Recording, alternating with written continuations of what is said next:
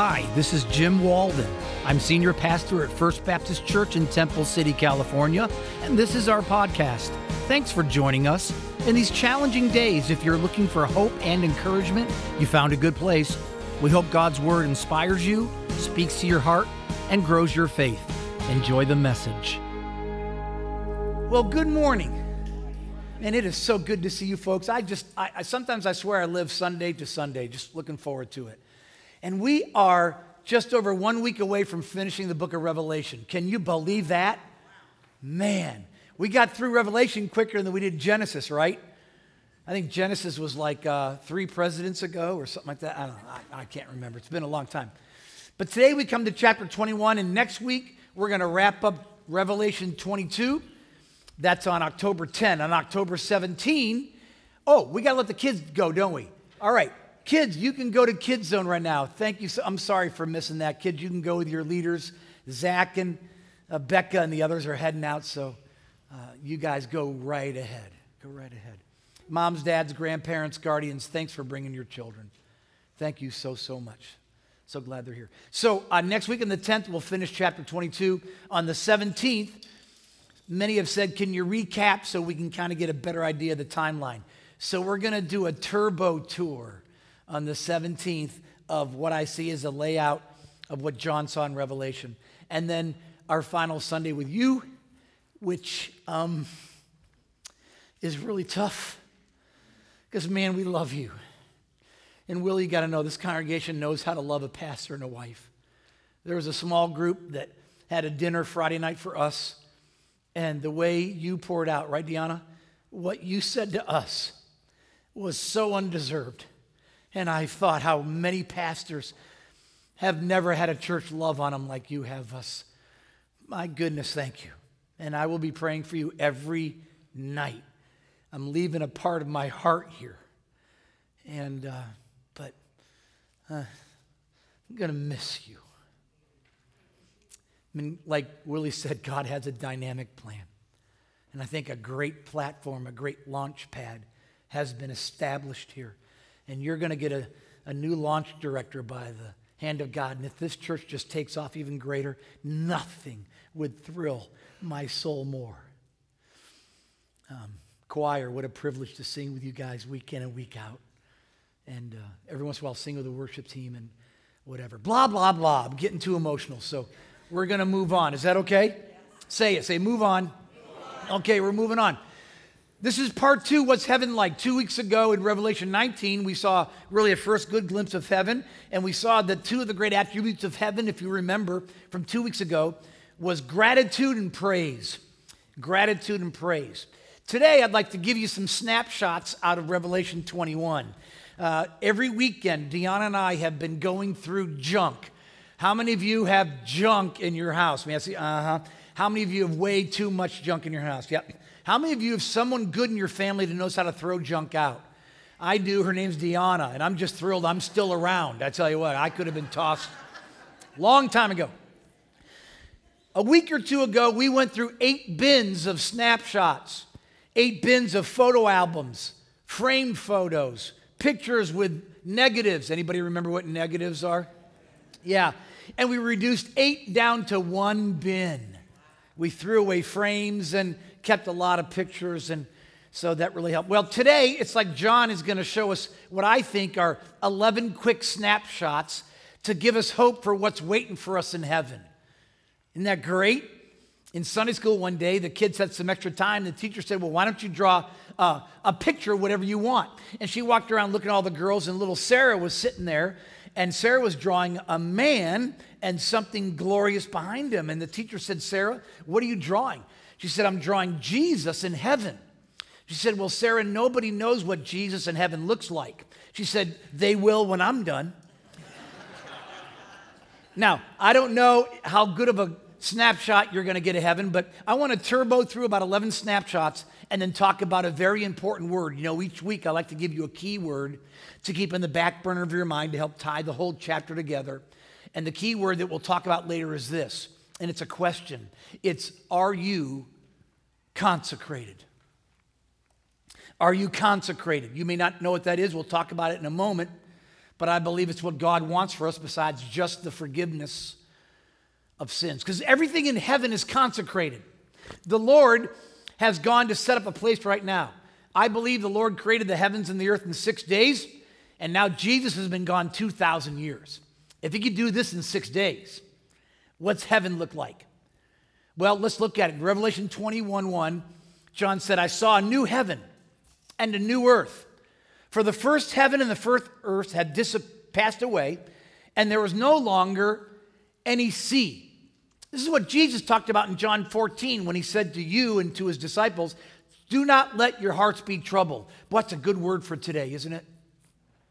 Trust in God, trust also in me, because in my Father's house are many rooms. Some say mansions, some say dwellings. If it were not so, I would have told you. And I'm going there, why? To prepare a place for you, to consecrate a place for you. And if I go and prepare a place for you, here's a great Arnold Schwarzenegger promise I'll be back to take you to be with me, that where I am, you may be also. So he's got a consecrated place he's getting set for us, and it's called the Holy City. It's also called the New Jerusalem, coming down out of heaven from God. Look at this. Prepared as a what? Is there anything more moving than when you see a gorgeous bride walk down an aisle?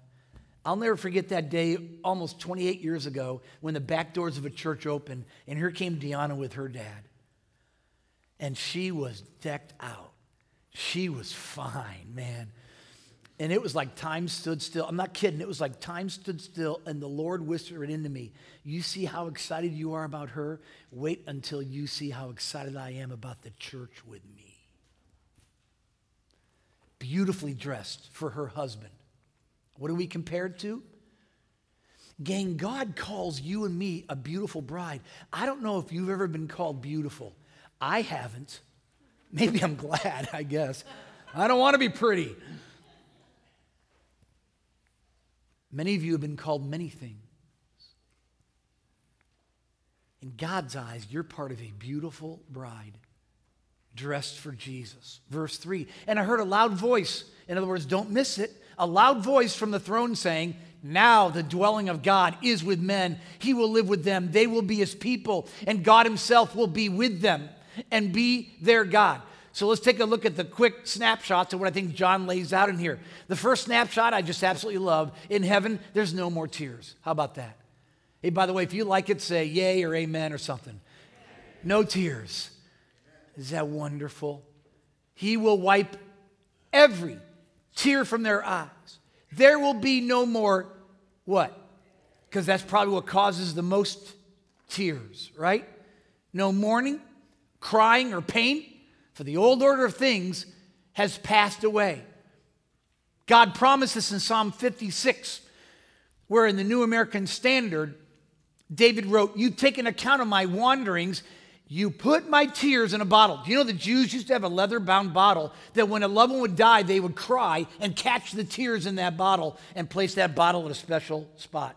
Some scholars believe that what God is going to do when you and I get to heaven, He's going to sit us down, He's going to pull out a leather bound bottle. And He's going to show you every tear that you cried over that person, that moment, and He's going to wipe them away. Isn't that wonderful? Psalm says, You've rescued my soul from death, my eyes from what? Tears, my feet from stumbling. It goes on in verse 5. That's the first one, no tears. Number two, he who was seated on the throne said, I'm making everything new. Then he said, Write this down, for these words are trustworthy and true. How many of you have been let down by someone with a promise they promised and didn't follow through on? We all have, haven't we? Second thing in heaven, another snapshot is we're going to hear him teach and speak about his word for all of eternity. You folks have been so gracious. Many of you have said how much the teaching ministry of this church with various people, including myself, has meant to you and what the sermons have meant. Listen, when I get to heaven, God is going to pat me on the shoulder and say, Good try, Jimmy. Now sit down. And I can't wait to sit before the throne and shut up and listen for the Father, the Son, and the Holy Spirit to start talking. I want to hear those three. It's going to blow our minds. Why? Because heaven and earth will pass away, but my words will remain how long? Forever. He goes on to say, He said to me, It's done. I'm the Alpha and the Omega. What's that? The first and the last letters of the Greek alphabet. In, in Hebrew alphabet, it's Aleph and Tau. It, it, he's the starting point and the ending point. Number three, we're going to realize He's all we desire. He is all we desire. From the moment we were conceived to the moment we'll be in heaven, He's going to say, I'm making everything new. It's all done, and it's all about me. You're going to see Jesus like you've never seen him before. And then he goes on, number four, to say this To him who's thirsty, I will give to drink how? Without cost from the spring of the water of what? He's going to quench our thirst. And here's what I think I just love the most everything is free. I don't think this side heard it. I'll go over again. Everything's free. Oh, that was pretty good. Everything is free. Yeah, man. No more cost. No more pulling out your wallet. No more, can I afford this? Or how much debt do I have in my credit card? Or what's this going to cost? Everything is free. And you don't have to listen to me preach. How's that? You can listen to him. It's all free. Then he goes on to say this another snapshot. He who overcomes will inherit all this. We're going to finally gain our inheritance. How many of you wish you had a really rich uncle? Can I see your hands? How many of you wish you had a monster inheritance? How many of you wish you could win the lottery? Come on, just be honest with me, right? You are going to have an inheritance beyond your wildest imagination. You're going to receive it. It says, the one who overcomes will receive the inheritance. It might make you say, well, who overcomes? Let's see what John wrote earlier. John wrote Revelation. In 1 John 5, John says, Who is it that overcomes the world? Only he who believes that Jesus is what? The Son of God. That you place all your faith that Jesus is really the Son of God. He died for you, He rose from the dead, He's coming back. That's who overcomes. Look what Peter wrote about this. Praise be to the God and Father of our Lord Jesus Christ. In his great mercy, he's given us new birth into a living hope through the resurrection of Jesus Christ from the dead and into, say it, church, an inheritance that can never what? Perish, spoil, or fade, or get ripped off. And it's kept where? In heaven for you. Are you looking forward to your inheritance? Or are you gripping the things of this earth so much that it's tough to let go of this earth? Years ago, there was a massive snowstorm well north in America, and there was an eagle flying over. And as the snow began to melt, the river ice began to break, and the eagle spied from about a mile up a young lamb that had wandered away from the shepherd. And it looks like the lamb wandered out on the stream to get a drink, and the ice broke away, and the lamb was floating downriver. Pretty soon, the eagle watched the lamb collapse and stop breathing. The eagle looked way down the river, and there was a massive waterfall about a mile away, and the eagle thought, With my glorious wings, I'll swoop down and land in that ice. I'll gorge myself on the flesh of the lamb. At the last second, I'll spread my wings and lift off. So he landed and gorged himself on the carcass of that lamb. And pretty soon, the eagle not only saw but heard the rush of the waterfall. And right as it was to go over the edge, he lifted his mighty wings and flapped, but he went nowhere because he was on the ice so long, his feet froze to the ice and over the edge he went and died. I wonder what is it in our life that we hold on to so intently that if God were to say, let go, maybe we're frozen to it. He goes on to say, who through faith are shielded by God's power until the coming of the salvation that's ready to be revealed, Peter says, when? You're going to get your inheritance in the last time. Let's go back to Revelation 21 and catch a few more snapshots. I'll be his God and he will be my son. Now, does that leave the women out? No, because what are we called at the beginning? The bride of Christ. But it's just talking about the inheritance of a child of God. And it's talking about the importance of consecrated lives. Why is it important to be consecrated? As we'll wrap up together and explain a little bit more. Look at verse 8. But the cowardly, may I just say it? It takes guts to follow Jesus. It is not for wimps.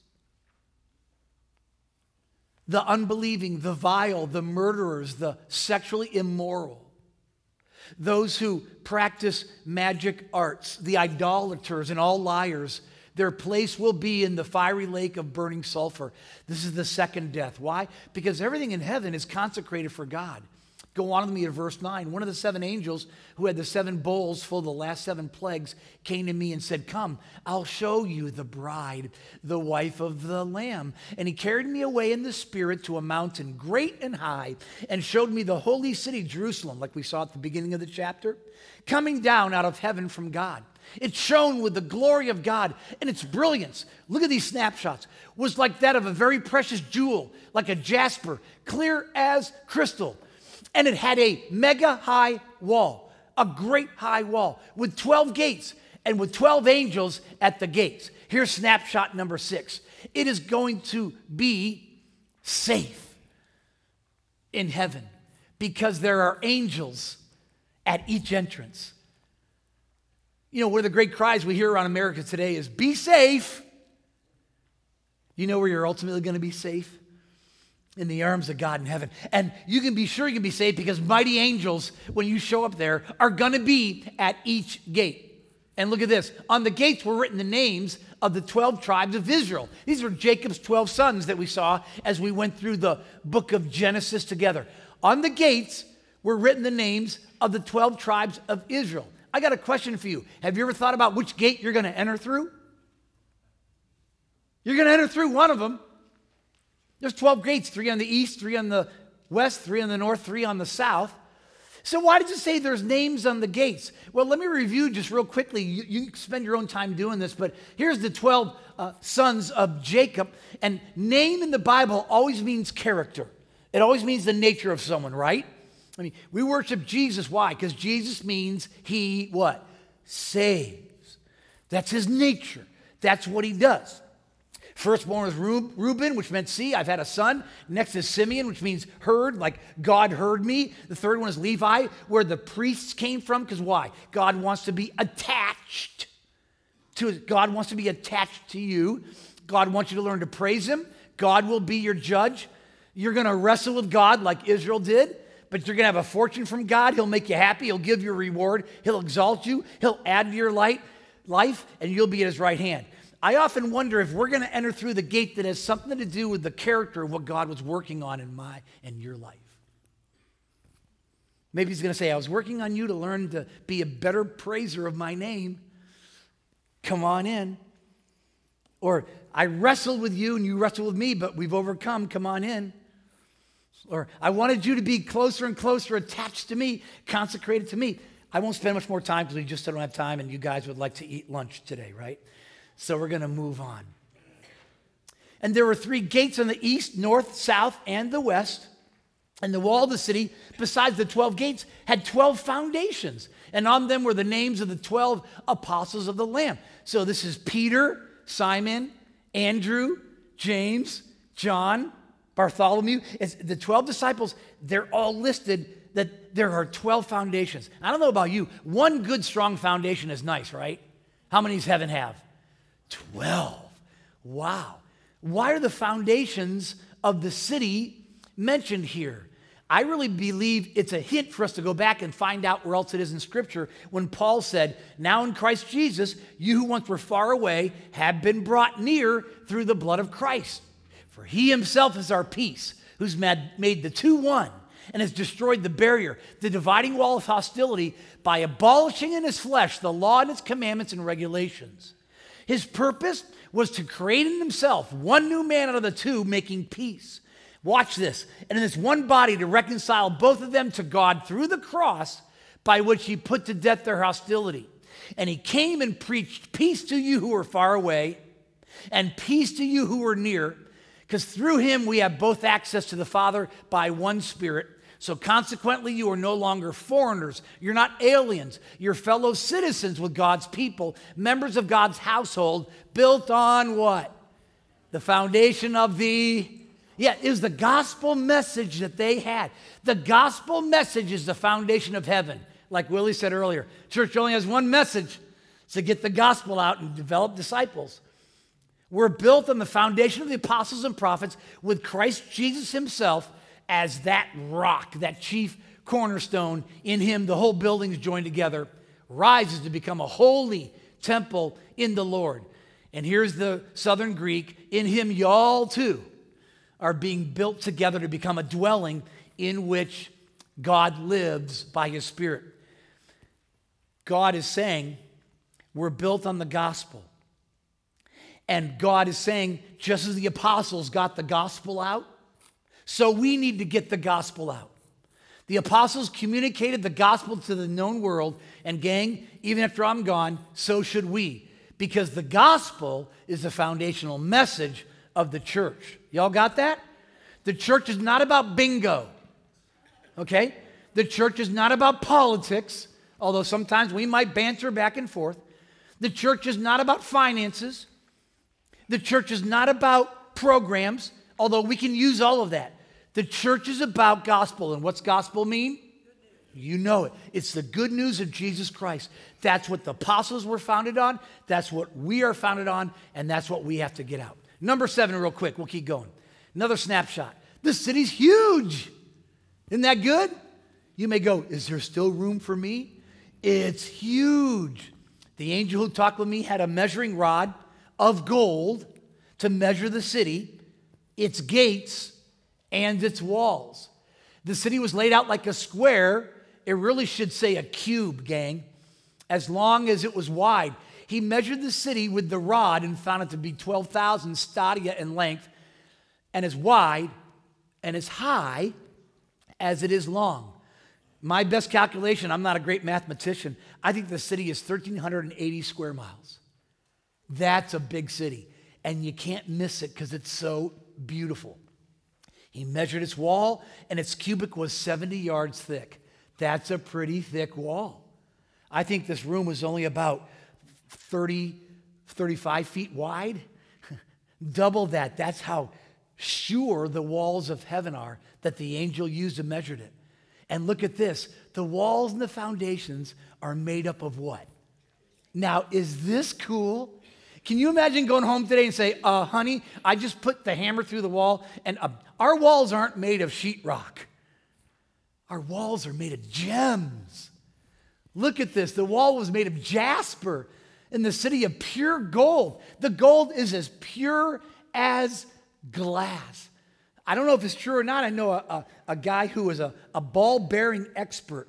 He lived in Big Bear for a while. My wife and I knew Stu and Ruth very well. And if there was any mechanical failure of any engine for the government, Stu would receive the ball bearings and investigate what happened in the accident and send in a report. Brilliant man. He used to talk about ball bearings, and I would be lost after his first sentence. Years ago, we rushed Stu to the hospital in the middle of the night, and Ruth was concerned we were going to lose him and they pronounced him dead. And I know there's lots of controversy about people say about life after death and things like that. And I, I, I don't, I don't know. I'm going to trust what the scripture says. But Stu came back, and with tears streaming down his eyes, I saw him in the ICU. He said, Pastor, I wonder if I saw heaven. I said, Why do you say that? He said, the, the, the, the streets are clearer than you can imagine, and there's engravings on them that sparkle. Because I don't know if I saw it. And I thought, curious. But John said that's what they looked like. And the foundation of the city walls were decorated with every kind of precious stone. How'd you like to go into your house today and you've got valuable gems all over your wall? Be like, check out my house, huh? The first foundation was jasper, the second sapphire, the third chalcedony, the fourth emerald, fifth sardonyx, I guess you pronounce it, sixth carnelian, seventh chrysolite, eighth beryl, ninth topaz, the tenth chrysoprase, the 11th jacinth, and the 12th amethyst. Now, you may say, why do we have all that? I don't have time to deal with it today, but I want to always challenge you what I do. If you see something in the Bible that you don't understand, what do you do? you look for where else it is in Scripture, and you'll find all of these gems on the ephod of the high priest. But they're in a different order. Ask yourself, why are they in a different order? And then email me, we'll talk. How's that? The 12 gates were 12 pearls. The gates are massive. And each gate was made of what, ladies? A single. You could not wear this around your neck or on your hand. The whole the gate was an entryway made of one pearl. And the streets are made of what? Pure gold. Hear about the guy that died, but he before he died, he packed a suitcase with all of his investments and he had it transferred into gold bricks. And he gripped the suitcase as he died. And it just so happened that he went to heaven. He still had the suitcase in his hand. And he saw his loved ones and relatives. And he said, Look what I brought. He opened the suitcase and there's bricks of gold. And they looked at him and they said, Why'd you bother bringing pavement? It's going to be gorgeous, gang. It's going to be gorgeous. And the great thing about gold is uh, no potholes. Snapshot 10 before we wrap it up. Here's one of the best snapshots the Lord is everywhere. You know why I love this? Because never will anyone ever again feel alone. It says it here when he said, I didn't see a temple in the city because the Lord God Almighty and the Lamb are its temple, its dwelling. And the 11th one, before I want to wrap it up with consecration, is there's no more what? What's night for? Yeah, because we're exhausted. We'll never tire. What else is night for? Evil deeds, theft, robbery, scary things. No more night. The city does not need the sun or the moon to shine on it. For the glory of God gives its light, and the Lamb is its lamp. The nations will walk by its light. The kings of the earth will bring their splendor into it. And, and the gates will never shut. Why? They would shut the gates back in biblical days to protect from wild animals and thieves, which means we'll come in and out.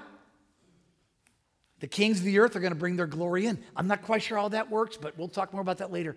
The glory and honor of the nations will be brought into it. Now, only one more verse, but let's talk about this.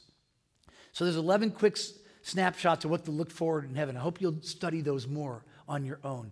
But part three of what is heaven like will be next week out of Revelation 22. But I want to go back to the first thing we talked about because everything in heaven is beautiful and consecrated to God. And I want you to think about consecration. And keep this in mind, please, because before Israel in the Old Testament ever received the Ten Commandments, which the first time they're listed is Exodus 20, the second time Deuteronomy 5, as we've reviewed. But before God ever gave him commands, look what he asked for. Before he ever gave a command, look what he said in Exodus 13. What's he say? Consecrate what? To me, every firstborn male the first offspring of every womb among the Israelites belongs to me, whether man or animal. What's consecration mean? It's a fancy term we often use in the church that really means to make holy. It means to dedicate, to separate for a very special purpose or a very special reason. In Exodus 19, even before they got the commandments in Exodus 20, the Lord God said to Moses, Go to the people and consecrate them today and tomorrow. Have them wash their clothes and be ready by the third day because on that day the Lord's going to show up. And the church should be getting ready for the Lord to show up. What's it mean to consecrate something? And is consecration important, spiritually speaking? Yes, it is. We all consecrate things today. Some of you probably have gorgeous china plates and cups that you set in a special cabinet just for a family dinner. Some of us guys, we've consecrated the man cave for our team and sports heroes. I want to show you a couple of consecrated items I have here. This is one of my favorites. This is a, what's called the, Wils, the Wilson Evolution leather composite basketball. You can only use it if I let you. It is the indoor game ball for a lot of high school and college basketball games, the very model. My family bought it for me. I've never dribbled it outside because I don't want outside courts messing it up. It has a beautiful leather grip and feel to it. I just have consecrated this ball. And it's a special place where I keep it in my truck. It stays right behind my driver's seat. All week long, right, Roland? Play ball, waiting for Saturdays when we get together. And yesterday we were done playing ball. I said, Where's my ball? Didn't want anyone taking it. And it goes right back into a special plot. I have consecrated this. Deanna knows how in my heart I've consecrated this, this game called basketball, right, Deanna? Sometimes she can't stand to watch me watch basketball on TV because I praise my team and I use other theological terminology when the game doesn't go my way. I have another consecrated ball that somebody gave me years ago, and I put it in a special holder, has a special stand on it. It is a 1975 World Series baseball signed by Joe DiMaggio. I don't even know what it's worth. And no, you can't have it. And it, many of you have been in my office and you see where it sits with some other signed baseballs and golf balls and basketballs that I have there. And it's got its own special place. And I guard it and I keep it just for some special things. We all consecrate stuff. We consecrate money for retirement, don't we? We set it aside and we protect it and we try to insure it and we only use it for one special thing. Some of you have a consecrated job that you live for. Sometimes we consecrate addictions. There are things we keep in our heart that we set aside that we think we have to have and we think we have to keep. Some of us have a, TV or a cell phone or a laptop that's consecrated for our own use. These items are set apart for one specific purpose of use that nobody else has the right to. And, gang, you may say, well, how do I know what I have in my life that's consecrated? Think about this with me for a moment, because we're, we're made to consecrate things. Consider your habits and your lifestyles. What is it in your life that maybe tends to draw you away from intimacy with Jesus Christ? Is it drinking? Is it immoral sexuality? Is it the love of money? Taking you back to that eagle on the ice? What might the claws of your life be dug into today that could float you away from being consecrated or made special for the Lord? If no one's ever told you, you are beautifully and wonderfully made for a purpose, and that was to be consecrated for the sake of Jesus. You are a temple whereby God wants to dwell and he wants you with him in heaven. But what habits or lifestyle or consecrated items might you be holding on to? Billy Graham died a few years ago, and Reverend Jim Denison in his weekly forum wrote this recently, talking about Billy Graham's life and how God used him so mightily. Billy Graham's lifelong passion for personal godliness encompassed every dimension of his life including his well known refusal to meet alone with women who were not his wife. Early in their ministry, his team made an accountable commitment to each other regarding personal morality, the handling of finances, and relationships with media and outside groups. Billy Graham years ago said, My life is consecrated, it's set apart as a special place for Jesus. What may be taking that place in your life today. We all struggle with it. I mean, the reason I brought out the basketball and the baseball kind of joke about it, but I know sometimes my heart tends to go that way instead of seeking his kingdom. You may say, well, if I give up my habits or longings, I'll, I'll, I'll lose myself. I, I, I just won't be me, or I won't know happiness, or I won't have what I really want to grip. Jesus said, Whoever finds his or her life will lose it, but whoever loses their life for my sake, what? See, because remember I said two weeks ago in heaven, there's no grumbling or complaining. There's no one shows up and goes, oh, this place isn't very good. This place is boring. Why are they here? The praise and gratitude just explodes. And look what John wrote before he wrote the book of Revelation. Isn't it interesting? God gave him this verse before he gave him Revelation. And now, dear children, continue in him so that when he appears, we may be two things. What is it, church? Say the first one confident. And what's the next one? Before him. Are we men, guys, that could be unashamed before him at his coming? Are we willing to get accountable with other guys if we need it? See, consecrated doesn't mean you know God or who He is. A lot of people go to church and, and they won't consecrate their lives to Christ. Demons and evil spirits knew who Jesus was. In Luke 4, it demons came out of many people, and what they shout about Jesus? You are the Son of God. They knew it. James says, You believe there's one God good. Even the demons believe that and they shudder. Being consecrated is not sitting in a church saying, I, I know who God is. Because I remember when I wanted to go home when the, my last summer after I graduated from Judson College, and the school, I don't know if you two know the story, school offered me a summer job. I wanted to go home to upstate New York. They wanted me to stay in the Midwest. They said, We want you to go out and be a representative of Judson to schools, churches, and homes all summer long. We'll pay your way, we'll have you go. I wanted to go back to upstate New York and be with mommy and daddy and friends. And I asked my parents, What should I do? They heard about the job. Dad said, Well, grab a sheet of paper and draw a line down the center, put pro on one side, con on the other, and just write down what you should do. You'll make the right decision, son. And they hung up. I slammed the phone down. I was so mad. Because God was saying, consecrate your life to me. L- let me work through you what I want to do. And I wanted my way. I want to consecrate my life to me. My life's special to me, not to you, God. I'll lose myself. That whole Saturday, I was a wreck at Judson.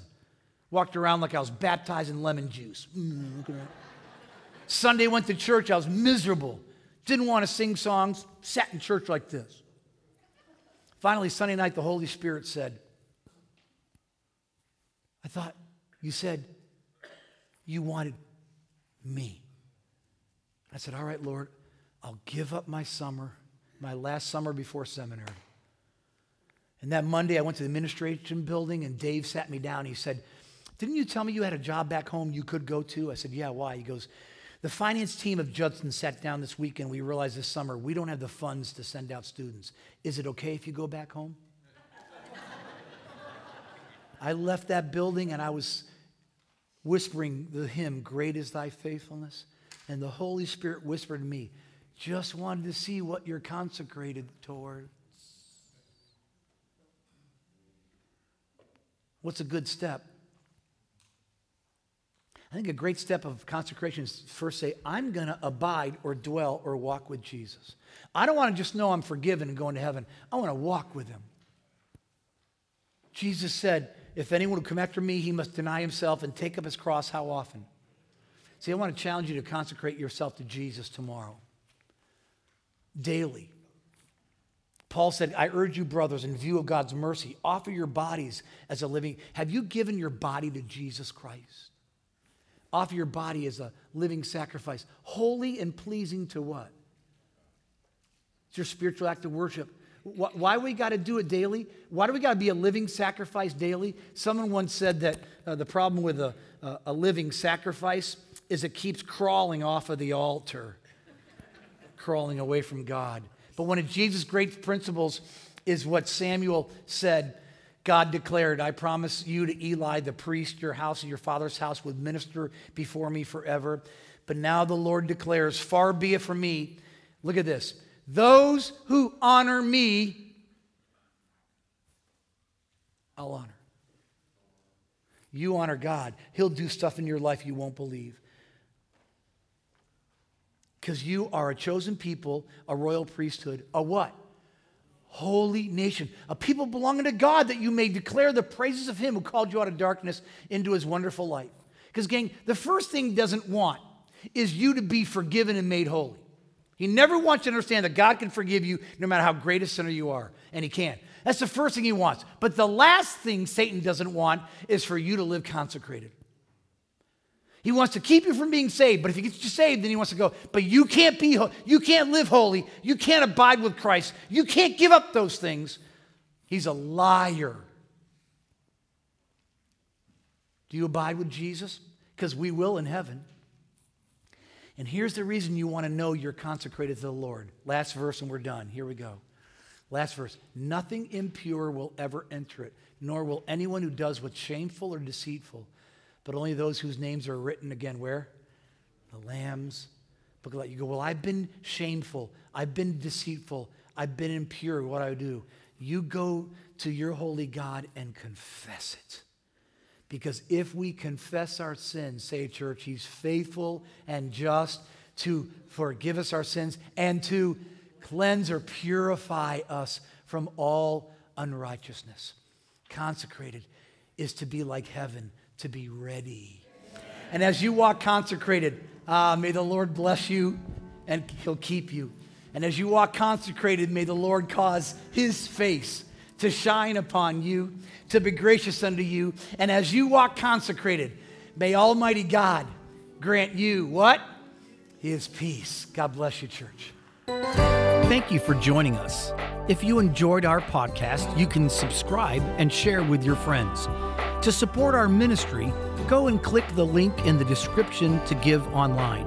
To connect with us, to know more about who we are, or if you have a prayer request, go to our website at templecitybaptist.org. We would love to hear from you. May God bless you. See you next week.